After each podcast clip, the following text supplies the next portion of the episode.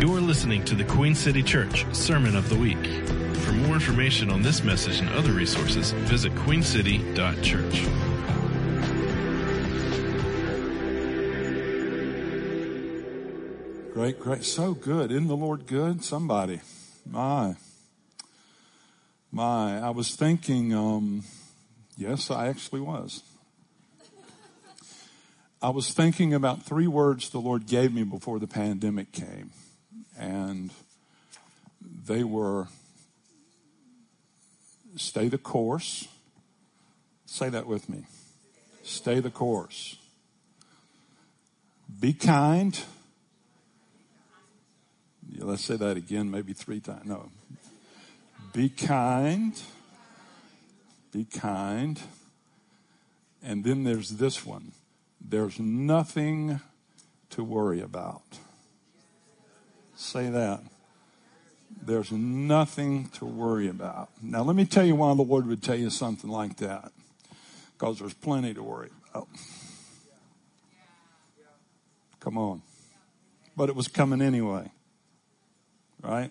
You know, people think the Lord, I know this to be a fact. The more clear the Lord speaks to you, the more you need to hear what He's saying. And He doesn't speak to you something real clearly and then decide to put you through something. No, something's coming. You understand what I'm saying? No, something's coming. He's warning us about to protect us. So stay the course be kind. There's nothing to worry about. And the jury is out about which one of those was the hardest. Yeah. Anybody have any kindness issues the last 14 months? How about anxiety? Felt like giving up, not staying the course? you know, in the final analysis, you don't have any choice. So we may as well just enjoy this, right? So, well, I'm going to speak today on the power in remembering, and I'm going to share a number of things from the scripture. I'm going to share some, some personal, um, some personal testimonies, part of my story. And I really, I really believe it's going to be helpful today. Um, so we especially remember and celebrate the resurrection of Jesus today. Never forget that the heart of the gospel is that God raised Jesus from the dead after he dealt with the sin and the sickness problem through the cross. Now, what does all that mean? Well, it's just a mystery, honestly. If you think the gospel is not a mystery, well, I believe it is. I believe it is. If we could understand everything there would be about God, He wouldn't be that much. Yeah. Yeah, He wouldn't be that much. But God raising Jesus from the dead encourages us to know there's nothing in our lives God can't help us with. Nothing we can't face, nothing we can't overcome. Doesn't mean it'll be easy necessarily, but um, there are promises to overcomers right? How many of you are aware that the Bible says there are promises? He that overcomes shall inherit, right? The only problem with being an overcomer is that thing you have to come over. This is the thing. This little, that's the thing right there, whatever. You can label that, whatever yours, but that's the thing. But the resurrection implies, more than implies, that hope can become our reasonable, say reasonable, our reasonable default attitude of life. If, if we can understand who God really is and what has really happened in the gospel of Jesus, the lowest place we should fall is hope. Now, is that our experience? No. No, because we don't always get it. Look at yourself and say, sometimes I just don't get it. Yeah, sure. I get that. But that's what the resurrection implies. And the wonder of the resurrection is, is profound. God, 2 Corinthians 5.21, God made Jesus sin. I don't mean made him to sin. all the sin in the world. See, if you, you got to see the gospel from God's point of view, not necessarily ours. God made Jesus to be sin and put sin to death in the body of Jesus. And the fact that sin was dealt with once for all has been confirmed because God raised Jesus from the dead. And the resurrection of Jesus is the proof of our justification, meaning that God's satisfaction, whatever that means, or who can understand it all.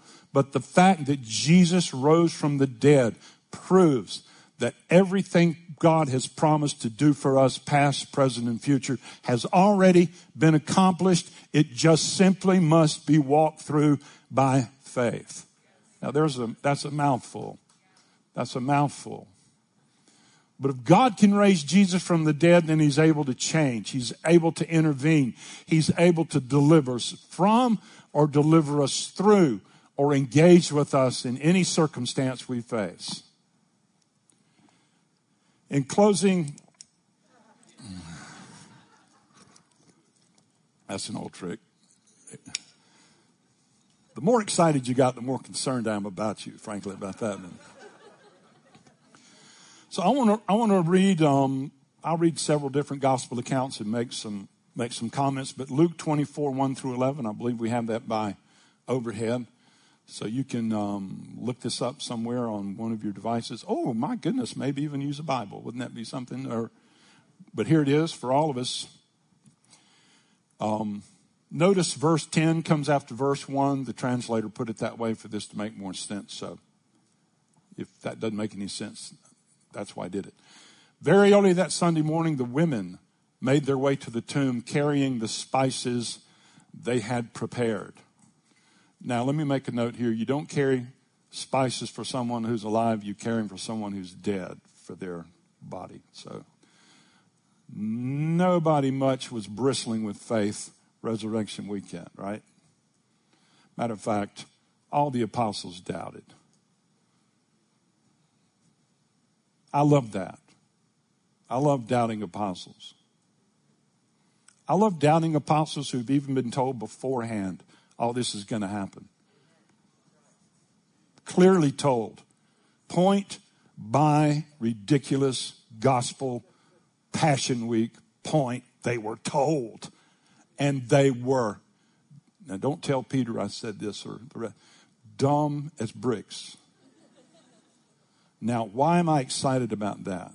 Because if they struggle to believe, it must be part of the process.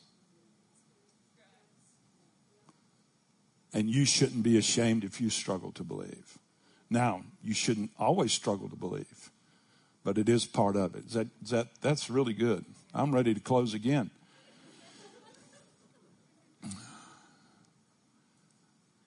Among them were Mary Magdalene, Joanna, and Jesus' mother, Mary. Arriving at the tomb, they discovered that the huge stone covering the entrance had been rolled aside, so they went in to look but the tomb was empty.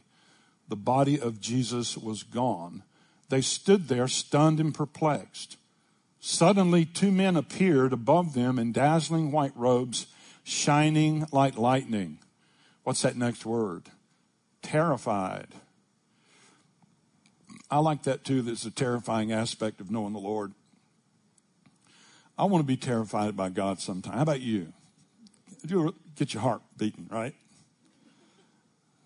I think something ought to happen in us when we see God accurately. So they were terrified. Terrified. The women fell to the ground on their faces. The men in white said to them, Why would you look for the living one in a tomb? He is not here, for he has risen. And listen to these three words Have you forgotten? Have you forgotten what he said to you while he was still in Galilee? The destiny of the Son of Man is to be handed over to sinful men, to be nailed to a cross, and on the third day to rise again. Could Jesus have been any clearer than that? Have you forgotten? Ask yourself, ask someone near, have you forgotten? Have you forgotten? We're going to see that here in a minute. How important it is to remember. All at once, they remembered his words. Leaving the tomb, they went to break the news to the eleven and to all the others of what they had seen and heard. When the disciples heard the testimony of the women, it made no sense. And they were unable to believe what they heard. That, that is so profound. The gospel, this did not make any sense to them. And there's something um, about faith that if there's not the temptation to go the way of sense, knowledge, or reason, then there's no significance to faith.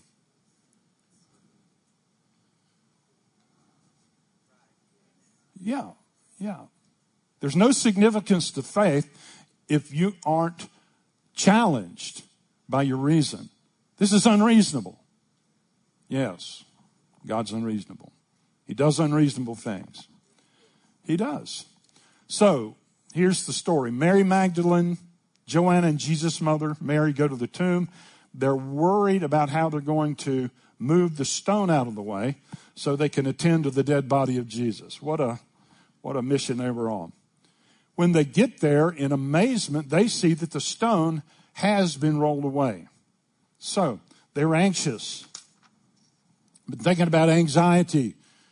Mark 16, 3 reports it this way. They said among themselves, and I like the way the King James writes it because there's a little play on words here that, that maybe helps us identify the real culprit in this anxiety problem. Who shall roll us away the stone from the door of the sepulchre? Well, guess what really needed to be rolled out of the way? Not the stone to us. There was something wrong with us, not the stone. The problem wasn't the stone. The real problem was the us, the viewpoint, the perspective, the presumption, the imagination. And there's a lot to be said here of the relationship between anxiety or worry and projected difficulty, imagined problems. Now, it was true at one point the stone was there. But Jesus called that kind of anxiety born in imagination taking thought taking thought when we need to leave that thought alone. Jesus over in uh, the gospel says, Take therefore no thought for the morrow, for the morrow shall take thought for the things of itself. Sufficient unto the day is the evil thereof. I had an old preacher friend of mine who used to say, Let God do your worrying for you. Let God do your worrying for you. Well, easier said than done, huh? Yeah the great word. There's nothing to worry about for the last 14 months. How many of you walked in that 100% victory? Not me. The Passion Translation. Refuse to worry about tomorrow, but deal with each challenge that comes your way. One day at a time. Tomorrow will take care of itself. Another note. One day's trouble is enough for one day one of the implications of the resurrection is that it has the capacity to help end anxiety because we can begin to really see we don't need to worry. No matter what happens, we don't need to worry. Worry does never actually help deal with the issues. And if God can raise the dead, why should we worry about anything? And I'm preaching to myself. Amen, me. Preach it. Preach it. Amen, me. Good word, me. Thank you. That's my split personality functioning. So at the empty tomb, they had a problem with forgetting Jesus' words, and it affected their attitude, their behavior, their disposition. It affected everything because they forgot. They forgot what he told them. So when they arrived, there was an empty tomb. It was they were standing there stunned and perplexed. that things weren't the way they expected them to be, and our expectation gets us in trouble. Two angels, brilliant, dazzling, suddenly appear, terrifies the women. They fall to the ground, and then the angels speak to them. Why would you look for the living one in a tomb? He's not here, for he is risen. Have you forgotten what he said to you? Repeating this while he was still in Galilee. The destiny of the Son of Man is to be handed over to sinful men, to be nailed to a cross, and on the third day to rise again. All at once they remembered his words. Have you forgotten what he said to you while he was still in Galilee? All at once they remembered. I'm emphasizing this morning the importance of remembering, but it's not just remembering, it's remembering certain things remembering the things that Jesus has done for you and for others in the past. I want to look at another gospel account over in Matthew. This is 28, 1 through 10, a lot of verses, but they're worth the trip. After the Sabbath ended at the first light of dawn on the first day of the week, Mary Magdalene, the other Mary, went to look at the tomb. Suddenly, Oh my goodness, go through this. Suddenly the earth shook violently beneath their feet as the angel of Yahweh descended from heaven. Lightning flashed around him and his robe was dazzling white. The guards were stunned and terrified, lying motionless like dead men. Then the angel walked up to the tomb rolled away the stone, and sat on top of it. I really like that picture of the rest of God, the power of God, the lack of anxiety or impatience. Here's what God's like. He rolls away your problem and then he sits on top of it and looks at you.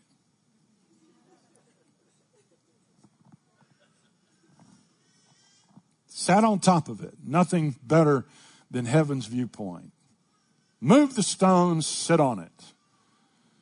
The women were breathless and terrified until the angel said to them something that probably didn't register. There's no reason to be afraid. That's so good. There's no reason. I know you're here looking for Jesus who was crucified. He isn't here. He is risen victoriously, just as he said. Just as he said. You remember he told you that. Just as he said. Come inside the tomb and see the place where our Lord was lying. Then run and tell his disciples that he is risen from the dead. I give you his message. This is what the message was the angel was telling them. Jesus was saying, I'm going ahead of you to Galilee. And the promise, you will see me there. I'm going ahead of you to Galilee and you will see me there. They rushed quickly to tell his disciples and their hearts were filled with fear, awe, and great joy at the same time. Along the way, Jesus suddenly appeared in front of them and said, rejoice, or one translation, hello everyone. Ha ha. What a thing to say. Gee, the one, what a thing to say. Hello, everyone. or rejoice. Or be happy. what a thing to say. They're in turmoil. They're disturbed. They're terrified. They've fallen down and gotten up a couple times. They've seen angels. They don't know what to do with the spices they took. Jesus angel says, here's, go to Galilee. You'll see him. And then Jesus appears and he says, hello, everyone. They were so overwhelmed by seeing him that they bowed down and grasped his feet in worship.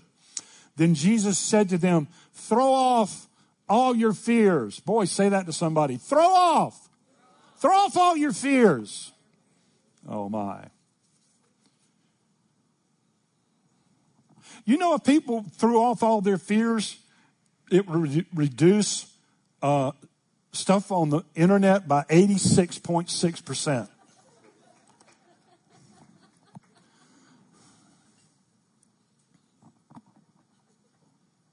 Eighty-six point six. Throw off all your fears. Go and tell my brothers to go to Galilee. They will find me there. One time he says they will see me there. Another time they will what? Find me there. There are times we have to look for Jesus. Let's say that. Sometimes we have to look for him. Sometimes he needs to be found. Found. We need to find him. He said, there's a place you can find me. Galilee. We're going back to Galilee. An old familiar place. Seven of the apostles were either born Galilean or lived in Galilee. It was a place where they had all experienced Jesus. They had great memories, great testimonies on the Sea of Galilee, great testimonies of healing of the multitudes, feeding of the multitudes. If you read the Bible closely, it seems to say that Jesus actually had a home in Capernaum. It was a home base. Could have been a place he lived. You know, the old thing, uh, foxes have dens and birds have nests, but the son of man has no, nowhere to lay his head. So people reckoned he was this wandering vagabond preacher. No, he wasn't. He wasn't a wandering vagabond preacher. When he said he had no place to lay his head, he was looking for a place where people would think the way he thought about the world and other people and life. He was looking for a place to rest his head. Can you hear that? But it's clear he had a home base. Galilee was the place he chose to live. He loved Galilee. So after his resurrection, Jesus is telling his apostles, go back to the experiential roots of your lives with me. And a large percentage of that experience happened in Galilee. Jesus sent them back to the place where they could remember him accurately. Remember all the amazing things he did, the important things he said. I've already said this twice. It was in Galilee that Jesus told him of his death, his burial, resurrection. He said, they will see me there. They will find me there. Jesus used this interesting way of putting it.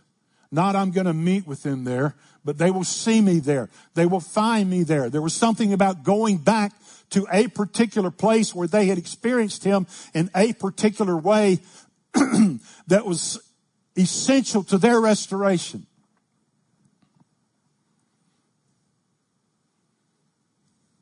Do you have a Galilee?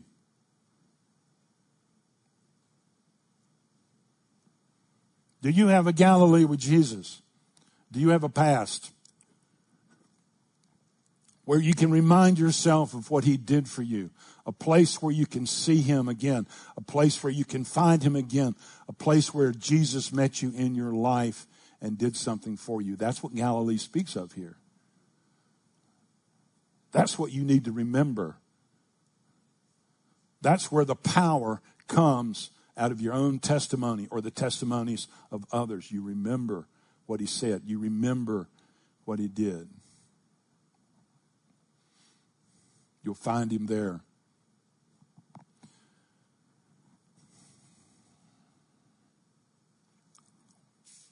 I was thinking back to an experience I had, I don't know, maybe 20 years ago, one of them.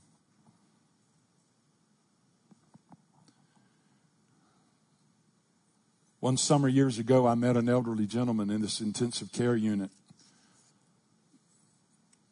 uh, one of the local hospitals. A large group of us were there praying overnight for a friend of ours who was undergoing surgery connected to his cancer battle. And I came to know that for seven weeks, this gentleman, elderly gentleman of Italian descent, watched and prayed for his wife who was hovering at death's door. He was there for weeks. And she'd broken her hip earlier in the summer. She was battling a, a viral infection. So as I was, I was in there and I was looking at him, my heart, you know, my heart really ached for him. He was old. He was haggard, circles under his eyes, the pain etched into lines in his face. He had a dark countenance.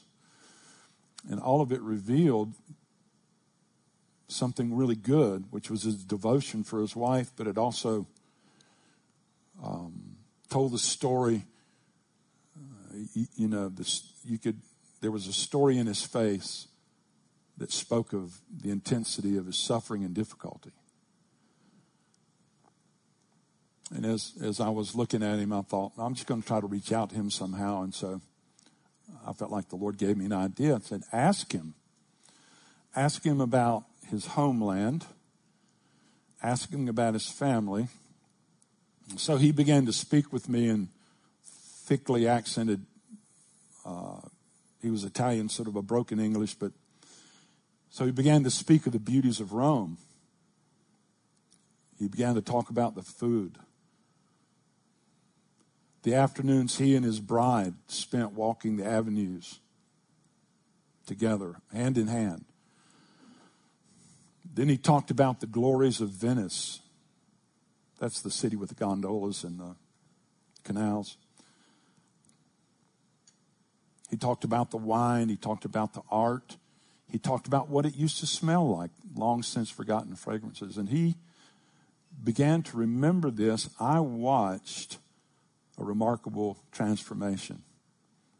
His face began to radiate a discernible light, and joy began to fill him up as he remembered the blessings of that land and the life he enjoyed with his wife. I don't know what happened to him or his wife after that. I was gone. But it really struck me how his visible countenance changed connected to what he remembered. And he, one of the primary messages, even in, in communion, is do this in remembrance of me. And see, when Jesus is saying that, he, he means remember him as the goodness, the glory, the wondrous person he is, and, and, and those things that he is, has done. But this power of remembrance is a major spiritual weapon, but it seems, it seems so puny. So I was thinking about some of my other Galilees.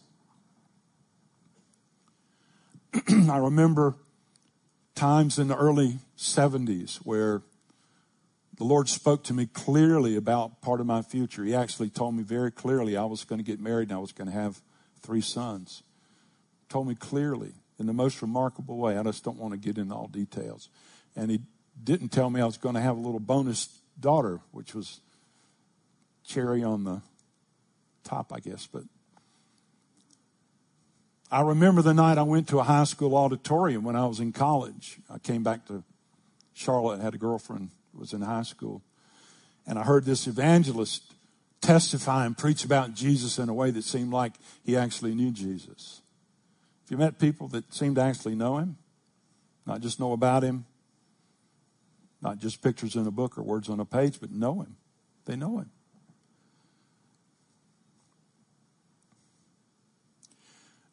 And that night, I answered a call, and it wasn't really my salvation experience. I'd already had one of those, but it didn't do that much to me for some ways. It's just peculiar how this works we get saved all at once maybe, but we also getting saved by process too. But but I answered a call to come forward. And the power of the Spirit of Jesus, the Holy Spirit, touched me so profoundly that the sense of that experience remains me, remains with me even now, 50, 50 years later. 50 years later, the reality of Jesus I can sense his presence just by talking right now, talking about it right now. Just remembering right now what happened that night. I went with a guy, he and I were on a city championship baseball team, he and his girlfriend. I was so profoundly touched by the Lord. I came apart so immensely, emotionally. They left me there and I've never seen him again.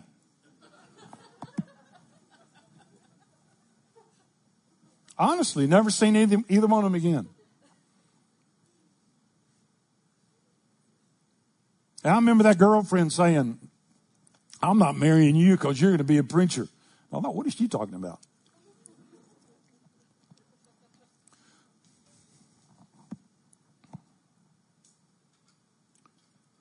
Paul writes in 2 Timothy 2 8, remember that Jesus Christ of the seed of David was raised from the dead according to my gospel, And there's a direct relationship to the reality of the resurrection and the capacity of the, the Holy Ghost has to touch our lives and speak to us and move on us. Because the Holy Ghost came back as a witness that the presence and power and work of Jesus was all sufficient in the heavenly tabernacle. I mean, maybe you don't follow all that, but I know what I'm talking about. One of the things, I've got to wind this up, but one of the things I've done over the years during this time of years, I've read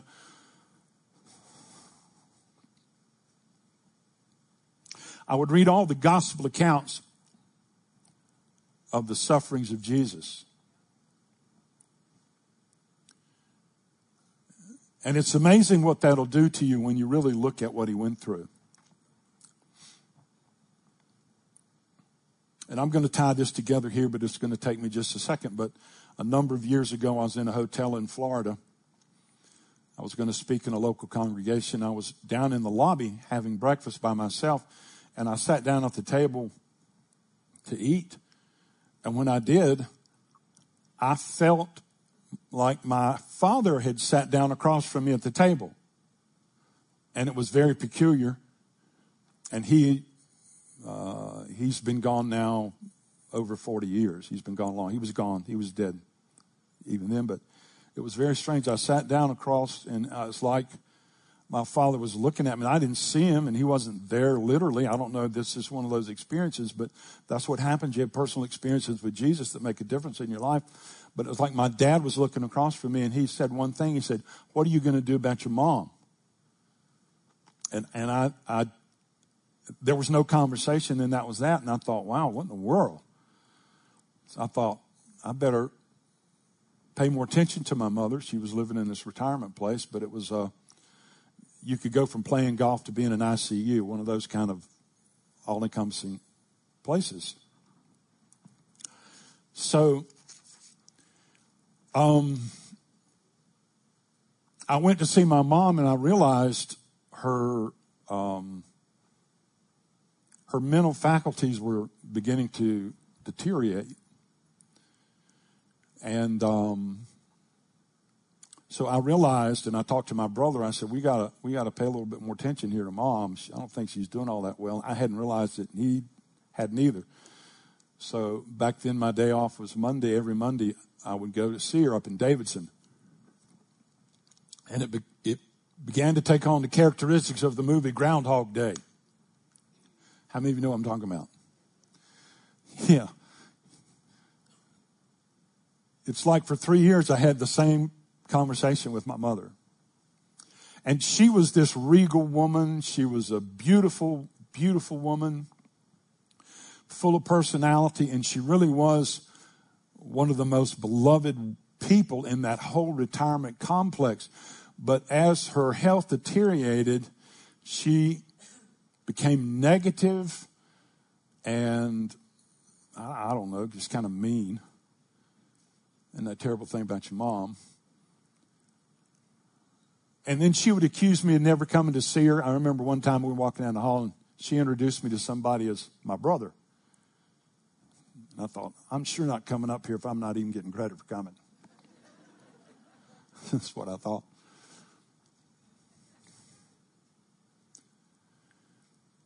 But my brother and I did everything we knew to take care of her, and but she began to be sort of bitter and confused, and it got worse, and eventually she passed away. And I had, I don't know how many of you can relate to this, but I had this uh, um, emotional bad impression of her. How many of you know him? Yeah, I mean, that was how I remembered her when that was not really who she was. And I couldn't do anything about it. And I just thought, well, this is just life, right? You just deal with it best you can. Um, So here's the rest of the story. So it was Passion Week, and I was reading through the Gospels. I was in a public place too, like a Starbucks kind of place. I was sitting there over in the corner, and I was reading the accounts of the sufferings of Jesus. And um, as I was reading the presence of the Lord, how many of you felt the presence of the Lord during worship this morning? Well, see, the intense presence of the Lord came into that coffee shop and it was so strong. I just told the Lord, if this gets any stronger, I'm going to have to leave. I'm about to fall completely apart.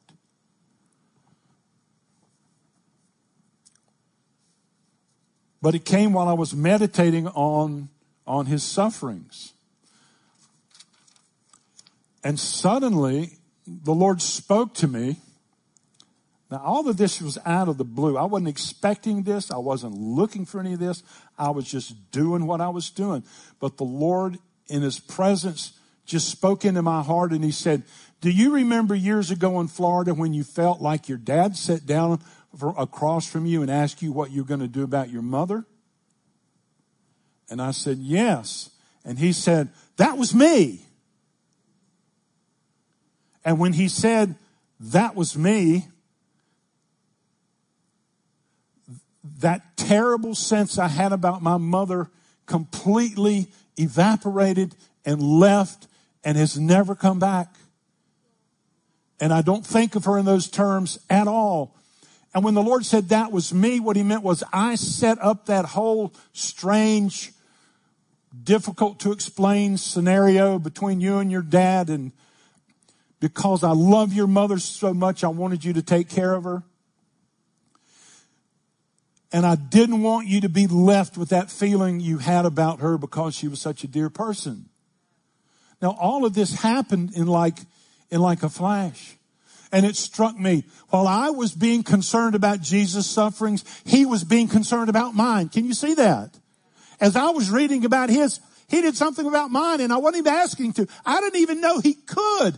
I didn't even know it was possible for some kind of a thing that's inside somewhere that you can't get rid of or even know that you could goes away because of this risen Jesus, Holy Spirit possibility. And that's why my faith in Jesus is not only based on the Bible, it's based on my Galilee. It's based on the times he has touched me. It's based on the times he has changed me. Sometimes when I wasn't even looking or expecting him to do it. And that to me is one of the realities of the resurrection. It really is. Jesus is alive. He's alive. He, he died for your sins. He cares about you. He cares about your, I mean, he cared about that weird feeling I had about my mom. There are people in this room right now, you've got hooks in your heart from something, from somewhere. I'm going to ask Jesus just to take them out. I don't know who you are. I don't know what they are. But I know what goes on. So, Father, There are things people need that only you can do. Only you can do it, Lord. And I ask that you would deliver people today.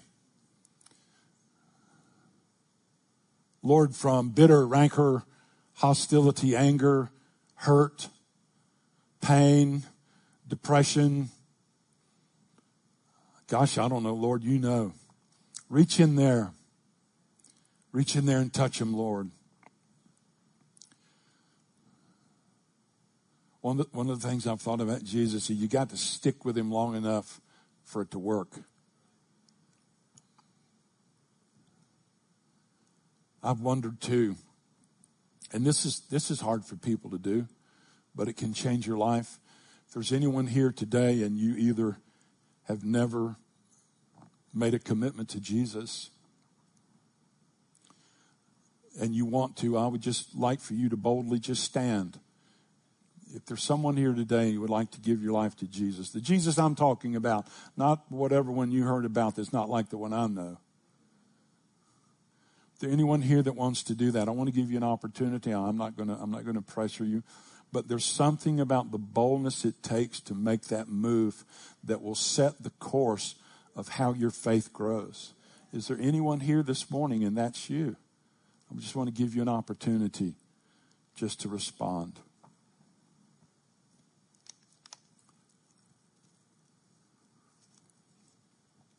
And if there's anyone here and you've gotten away from the Lord and you want to come back in any dimension whatsoever, you can do that this morning. Yeah, I know this is uncomfortable. Having a baby is uncomfortable. Working hard and doing things right is uncomfortable. They're uncomfortable things, but they're important. If, if, if you want to make a statement about coming back to Jesus, of turning the corner, of committing again. I just want you just to stand up, just, just to take a step up, just to be bold.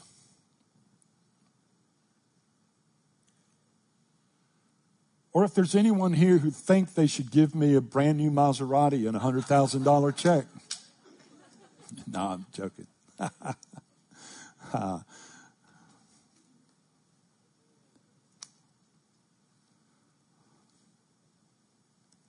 I know you're out there. Well, listen. Let's um, let's bring Shelly back up here and tie this up. But God bless you, folks. Thank you so much for being here, and uh, we really want the best for your life.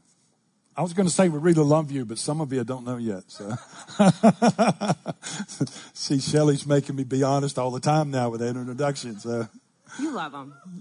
You love them. Oh, okay. All right. I love y'all. I think about you when I'm not with you, and I send you all the love in my heart. It's interesting. He's talking about the remember in the Galilee. That story is a Galilee for me, the one you just shared, because we were in a little group, and I remember him sharing that story, and I did the experiment I shared, I, I started to read about the sufferings of Jesus and go there and think about it.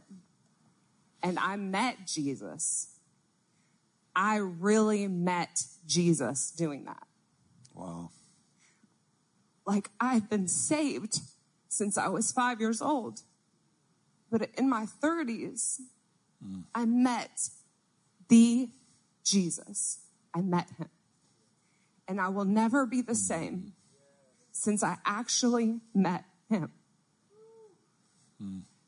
And it's because I did that experiment of mm. sharing in the sufferings of Jesus. Mm. I met him. And I know him now. And nothing can ever change that it's a corner I turned in my life that I can never go back around, you know? Do I believe I was a Christian before that? Absolutely. But I met Jesus, the Jesus. He is now a personal, real person to me. He's not far away. He's not the man on the cross or whatever these pictures we have of him. I know him like I know Robin. I know him like I know my closest friend. And that is available to you today. Mm. Maybe you know Jesus. Maybe you're a Christian, but you don't know Jesus. That is available to you today. Mm. So remembering mm. is just a beautiful thing. I know there is moments in each one of your lives that changed you forever in a good way. You know, maybe it was a really long time ago and it was like a summer camp thing where you had a really amazing experience with the Lord, or maybe it was a missions trip, or maybe it was sharing in a Bible study about the Lord or whatever, but I just want you to close your eyes with me and remember. Remember those times that you felt so close to the Lord, that the Lord was so real to you, that his goodness was so tangible and so real. And just sit there and just sense it. God, I pray this week that you would help us to remember. That we would talk about it with our spouses, with our friends, the times that you changed us, that you provided for us, that you healed us, that you set us free, that you showed up in a miraculous way. Help us to talk about that. Help us to think about that. Help it to be so real to us that it just jolts us with some electricity. Bring that power into our now.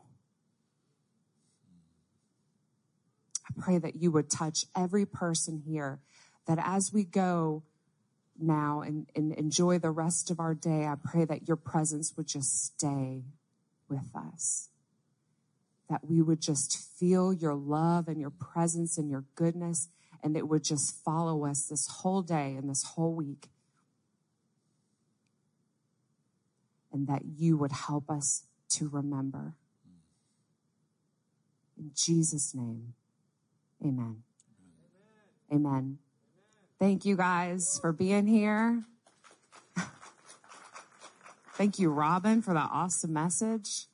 And you can get your kids and go out and visit in the courtyard. Don't run off. Have lunch with somebody. And we'll see you next week. You've been listening to the Queen City Church Sermon of the Week. For more information on this message and other resources, visit queencity.church.